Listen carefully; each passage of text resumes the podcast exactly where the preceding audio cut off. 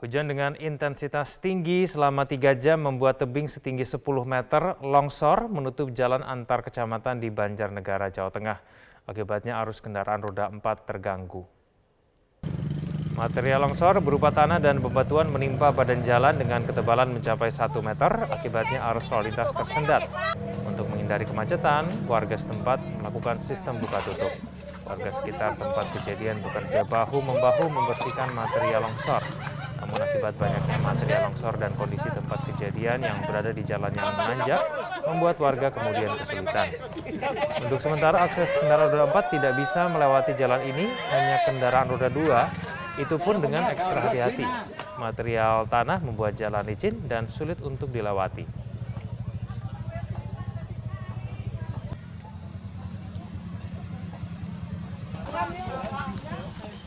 Hingga kini pembersihan material longsor terus dilakukan. BPBD sedang mendatangkan alat berat ke tempat kejadian. Warga yang melintas diminta untuk waspada melewati jalan tersebut karena minim penerangan dan potensi terjadi longsor susulan.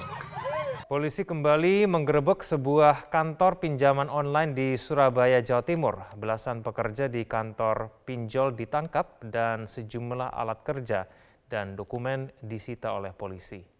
Ya, seperti inilah video penggerbekan kantor pinjol di sebuah ruko di Jalan Raya Satelit Indah, Surabaya, Jawa Timur yang dilakukan oleh aparat Polda Jawa Timur.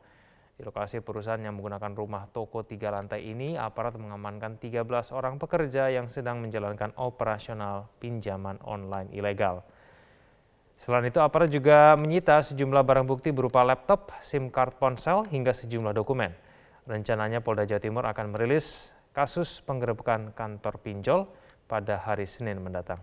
Warga DKI Jakarta antusias mengunjungi Taman Wisata Marga Satwa Ragunan yang mulai dibuka untuk umum pada hari ini. Tempat wisata ini juga telah memperbolehkan pengunjung anak-anak usia di bawah 12 tahun.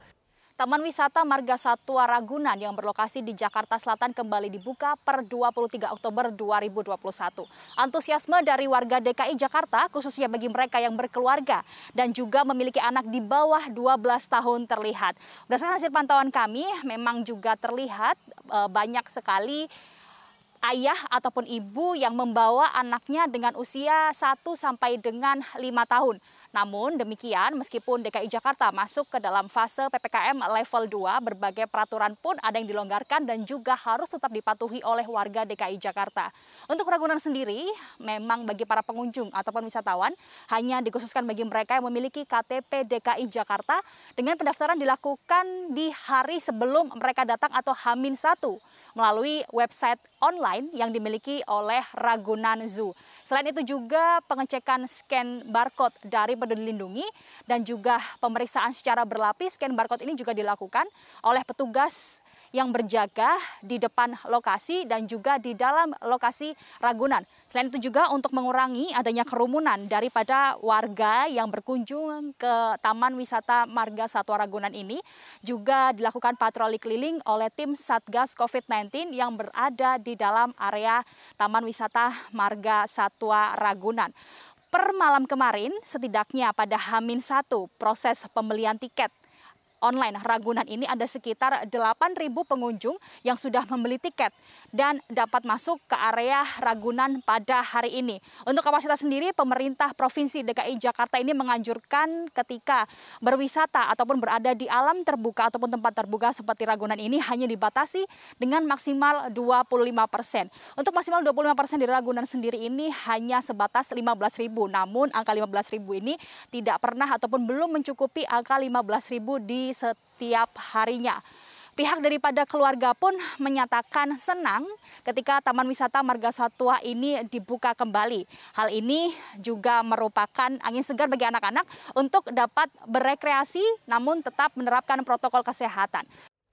Petugas Polresta Sidoarjo melakukan razia vaksin terhadap pengendara di pintu masuk perbatasan wilayah Surabaya Sidoarjo.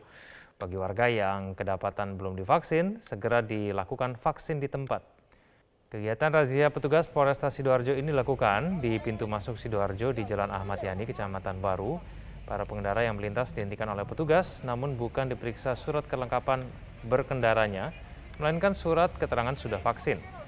Pengendara yang tidak bisa menunjukkan keterangan divaksin, baik dengan surat ataupun aplikasi peduli lindungi, akan dilakukan vaksinasi di tempat. Ada sejumlah pengendara yang akhirnya harus divaksin di tempat karena mereka belum menjalani vaksinasi sama sekali. Dalam razia ini, seorang warga yang belum divaksin berusaha untuk melarikan diri tidak mau divaksin. Kapolresta Sidoarjo Kombes Kusumo Wahyu Bintoro mengatakan razia vaksinasi ini dilakukan untuk mengejar target agar seluruh warga Sidoarjo telah divaksin. Tim vaksin Polresta Sidoarjo menyediakan 1.000 dosis vaksin Sinovac per harinya.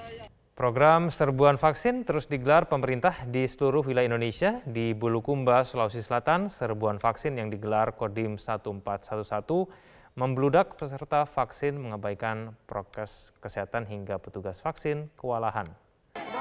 Ratusan pelajar dari Madrasah Aliyah Negeri 2 Bulukumba, Sulawesi Selatan sangat antusias mengikuti vaksinasi massal yang digelar di Kodim 1411 Bulukumba, Sulawesi Selatan.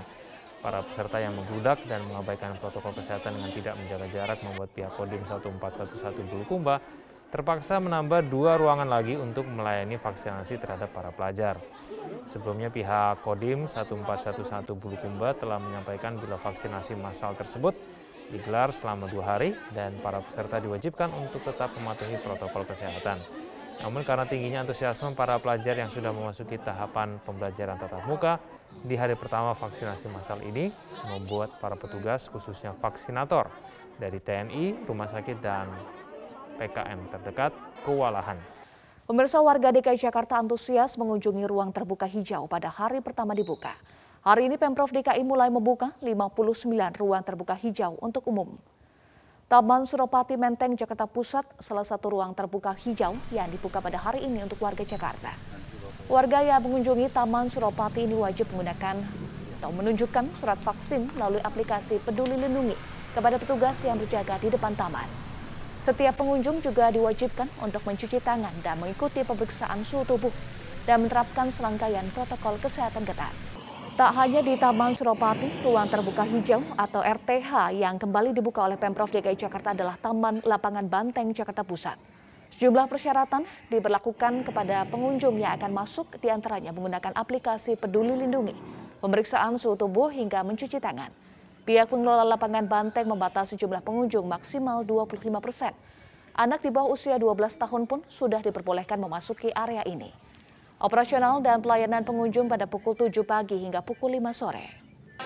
Sementara di tempat lain, ruang terbuka hijau masih bersiap-siap untuk dibuka, seperti ruang publik terpadu Rabah Anak atau RPTRA Sunter Muara, Kelurahan Sunter Agung, Jakarta Utara. Pengelola RPTRA Sunter Muara masih melakukan sejumlah persiapan jelang dibukanya kawasan tersebut. Bintang Liverpool asal Mesir Mohamed Salah diabadikan dalam sebuah karya seni berupa patung lilin di Museum Madame Tussauds. Uniknya patung lilin striker 29 tahun itu justru tidak mengenakan jersey The Red. Bomber Liverpool Mohamed Salah diabadikan dalam sebuah karya seni berupa patung lilin di Museum Madame Tussauds. Pemain 29 tahun itu tampak berkunjung ke Museum Madame Tussauds di London, Inggris untuk melihat secara langsung patung lilin dirinya. Pada patung lilin tersebut, Salah mengenakan setelan warna putih yang dikenakan saat menjadi sampul depan sebuah majalah. Patung tersebut dibuat setelah tim melakukan riset pada ratusan foto dan pengukuran untuk memastikan patung lilin semirip mungkin dengan sosok Salah yang asli. Bintang asal Mesir itu pun memberi komentar seperti melihat dirinya sendiri pada sebuah cermin sebagai pujian bagi tim yang telah menghasilkan karya tersebut.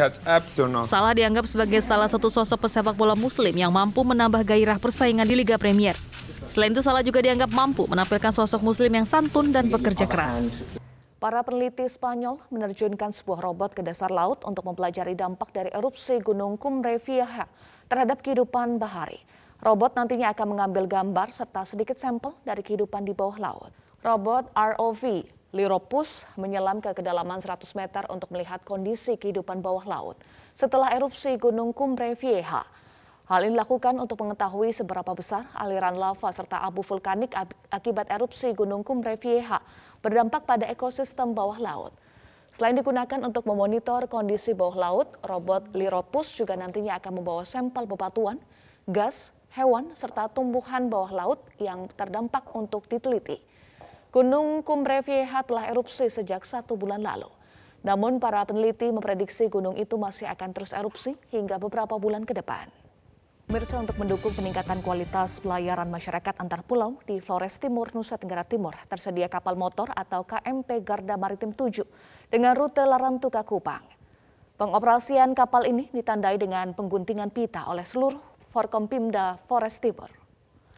Didampingi Direktur Utama KMP Garda Maritim 7 dan dilakukan di Pelabuhan Feri Waibalun. Nantinya kapal motor ini akan meningkatkan kualitas pelayaran antar pulau di daerah Larantuka Kupang. Direktur Utama KMP Garda Maritim 7, Yusak Benu, menyatakan apresiasi kepada Pemda Flotim telah menerima pelayaran KMP Garda Maritim 7 ke Larantuka. Dengan kehadiran kapal motor ini juga akan memberikan pelayanan sekaligus mengakhiri kegelisahan masyarakat yang selalu mendapatkan antrian panjang selama berhari-hari. Bahkan seminggu lebih untuk melintasi rute ini. Sementara itu, para supir ekspedisi senang dengan adanya layanan pelayaran ini sehingga dapat memperlancar penyeberangan antar pulau. Tentunya kita sangat bersyukur atas kehadiran kapal Garda Maritim 7 yang bisa membantu melayani masyarakat di Kabupaten Flores Timur. Dengan kehadiran tentunya pelayanan arus barang dan jasa termasuk dengan manusia itu pasti akan memperlancar dan tentunya ini eh, bagian daripada pelayanan yang masih kita syukur. Kami bersyukur diterima Pemda secara baik dan kehadiran Forkopimda hari ini menunjukkan bahwa dukungan uh, bagi kami untuk melaya, bisa melayani rute Kupang Larantuka. Kehadiran kami tentunya kami ingin membantu masyarakat yang selama ini harus antri berkepanjangan dengan hadirnya kami berkolaborasi dengan pihak ASDP maka dalam satu minggu sudah akan ada lima kali penyeberangan.